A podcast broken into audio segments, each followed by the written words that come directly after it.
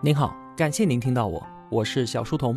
我的节目首发平台是在小书童频道微信公众号，小是知晓的小，在公众号内回复陪伴，可以添加我的个人微信，也可以加入我们的 QQ 交流群。回复小店可以看到我为您准备的最好的东西。小书童将常年相伴在您左右。我们正在解读薛兆丰经济学讲义，我也把作者的付费音频课程《薛兆丰的经济学课》推荐给所有的同学。在上期节目当中啊，我们说到了价格体系的三大作用，它分别是传递稀缺信息、指导人们的生产和寻找替代方案，以及做出奖励和惩罚。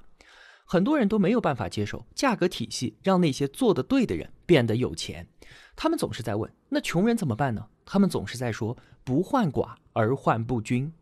但是有钱人如果不能够享有更多的资源，那为什么人们都要争当有钱人呢？正是因为价格体系的惩罚和奖励可以让那些做得对的人得到奖赏，这进而带来了社会整体财富的增长。所以我们才说分饼的规则决定了饼它最终可以做多大。尽管很多人都不愿意承认，但是从效率的角度来考虑，这就是最合理的安排。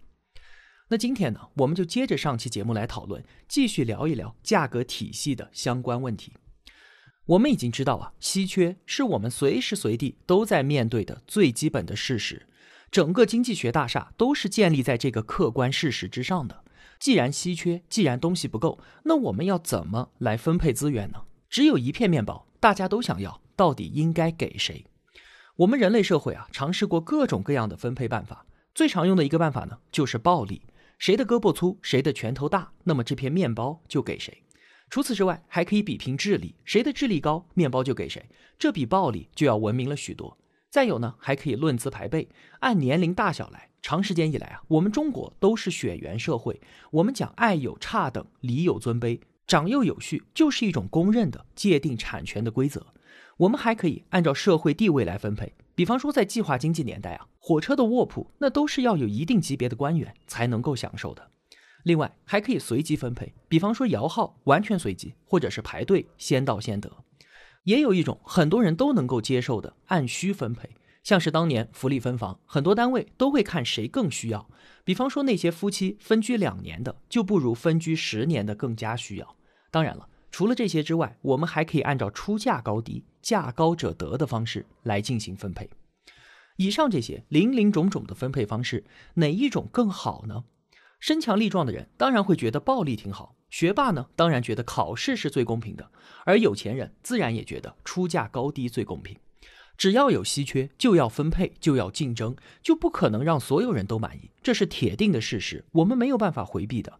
但是需要明白一点，就是不管用哪一种竞争规则。人们都会朝着这个方向去努力，而在这个过程当中呢，会消耗掉人们的时间和精力。凡是竞争，必有成本。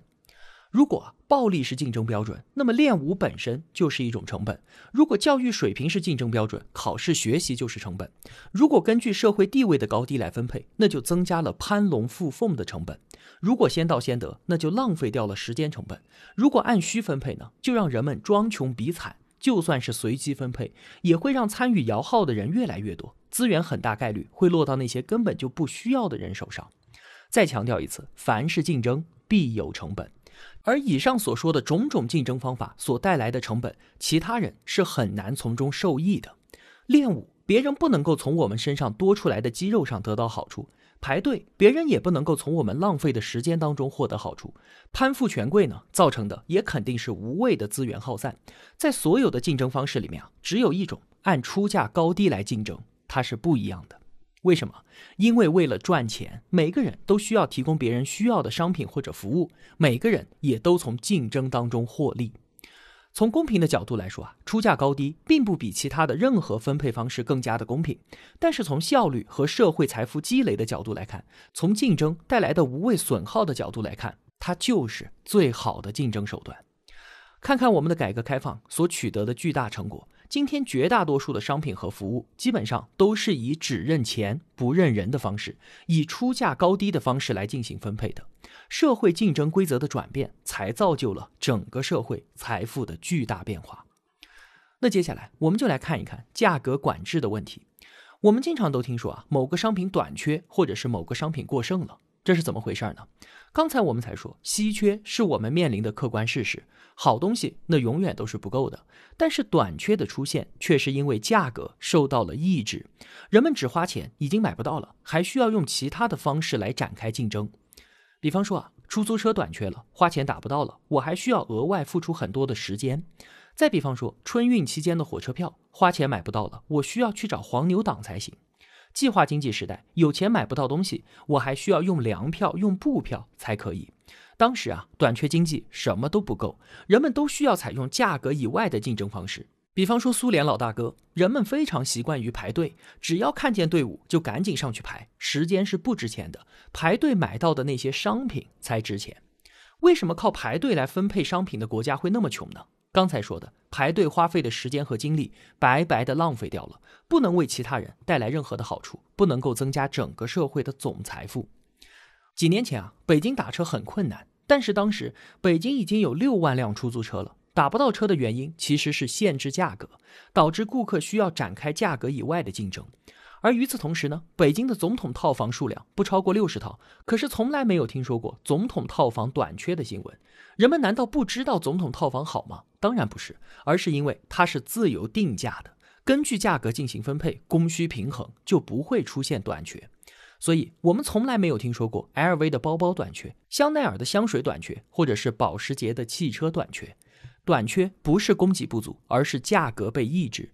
同样的，商品过剩不是因为供给太多，而是因为价格被人为的抬高了，以至于卖家需要搭配其他的竞争手段和服务，才能够把他的商品给卖出去。比方说，政府为了扶持农业，就拔高了农产品的价格，这就直接导致了农产品过剩，价格太高了，不能顺利卖出去，那农民只能展开竞争，谁能拿到政府的收购政策，谁就能够赚到钱。稀缺它是永恒的，而短缺和过剩则是人为干预的结果。价格过低，人们只有展开价格以外的竞争，争夺商品，这个时候就短缺；价格过高呢，卖家就需要采用价格以外的方式，才能把他的东西卖出去，这个时候就过剩。价格管制它必然带来价值的耗散。比方说啊，一间公寓的租金市场价格是一百块钱，政府价格管制了，你现在只能租六十块，原本应该实现的四十块钱价值白白的耗散掉了。而且更重要的是啊，凡是政策必有对策。我们可以想象一下，价格管制之下的房东他会做出一些什么事情呢？首先，他会放纵一下自己的偏好，比方说挑租客。反正现在因为价格低，要租我房子的人都从这里排到法国了。那好，我要好好的挑一挑，有小孩的不租，养狗的不租，甚至男的我都不租。房东还可能使用捆绑销售的方法来绕开政策。六十块钱的房子现在我租给你了，但是我要搭配一把四十块钱的门钥匙。有的人呢，他是企业主，把自己的房子租给了员工，房子租金不能够违反管制政策，那另外的四十块钱就从员工的工资里扣吧。既然你们都享受了低租金的宿舍，那工资少一点好像也还是说得过去的，对吧？所以啊，我们可以看到，价格管制越是严重，那资源价值的耗散也就越大，人们设法绕开政府管制的积极性也就越大，政府的政策也就越难执行，人们采用的对策越是迂回，其中白白浪费掉的竞争成本也就越大。经济学的原理啊，其实并不复杂，它难就难在需要我们一刻不忘的去使用它。难就难在要把自己的利益和情绪从中抽离出来，客观的去评价周围的事物。比方说啊，春运期间的火车票，它应不应该涨价？这就是一个很好的检验我们是否养成了稳定经济学思维品质的问题。如果我们指着需求曲线说，价格可以有效的缓解高峰期的问题。一定不会有人反对的，对吧？但是当我们面对真真实实的春运火车票，它应不应该涨价的时候，人们的感性一下子就占据主导地位了。他们找出了很多理由，认为火车票是不能涨的。有人说，回家过年不是商品，所以价格规律在这里不起作用。不得不说啊，这确实是一种鸵鸟心态。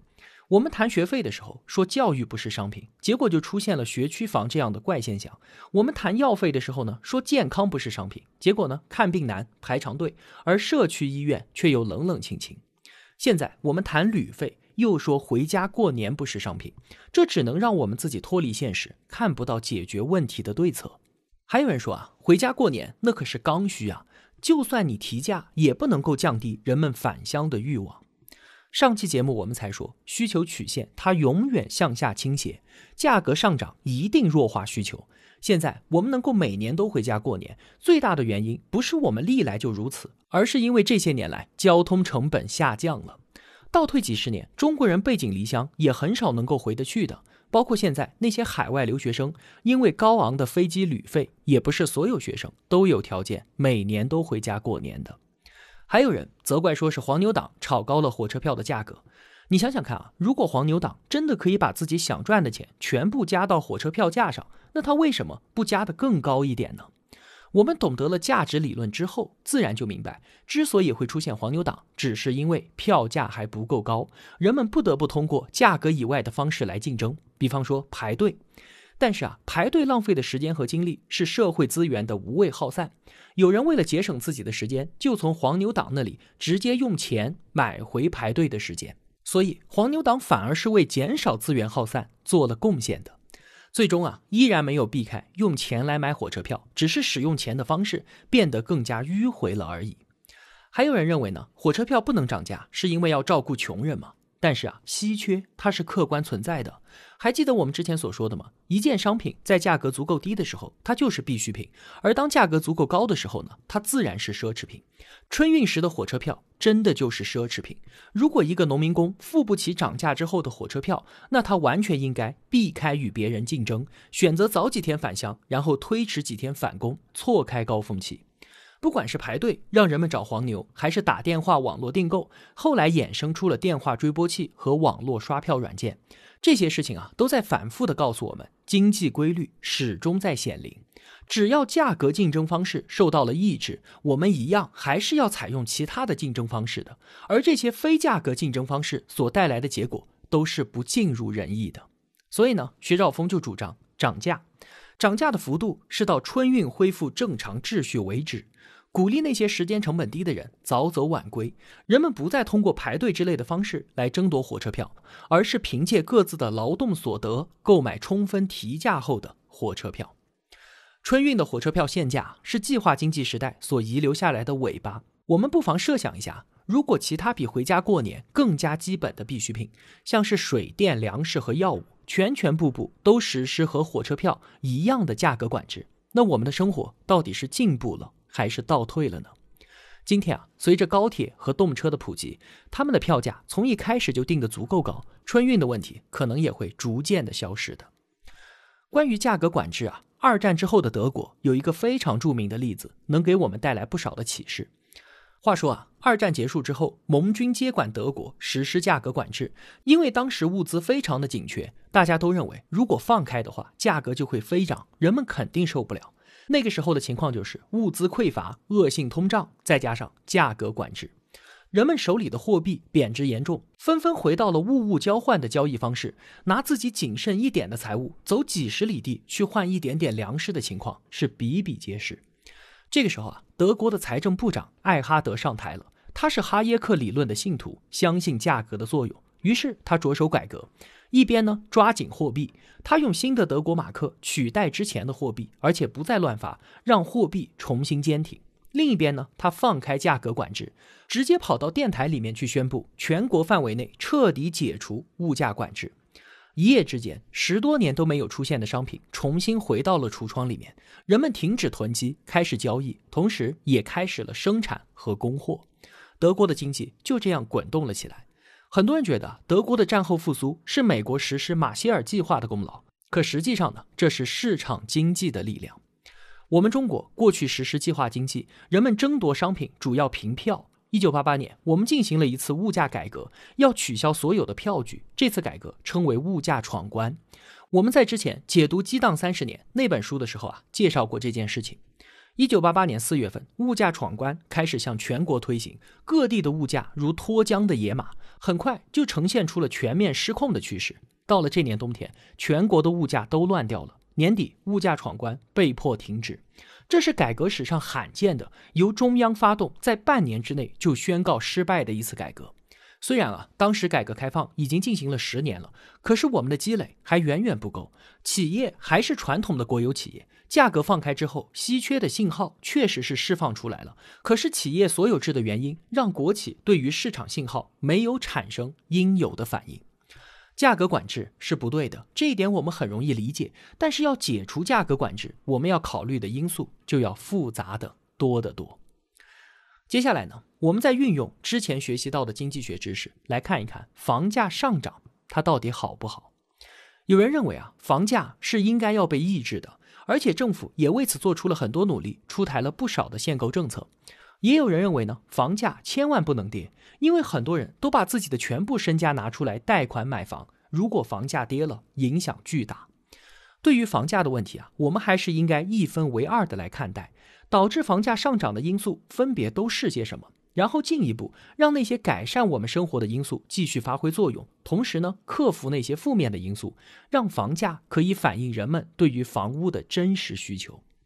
房价一直上涨啊，最最重要的一个原因其实是城市化，是人口的聚集，越来越多的人涌向了大城市，自然抬高了房价。相比于其他地方，大城市它拥有更好的医疗和教育条件，人们在这里所付的房价不仅仅是购买了一套房子，还为这里的一切便利也付了费，所以呢，它当然是昂贵的。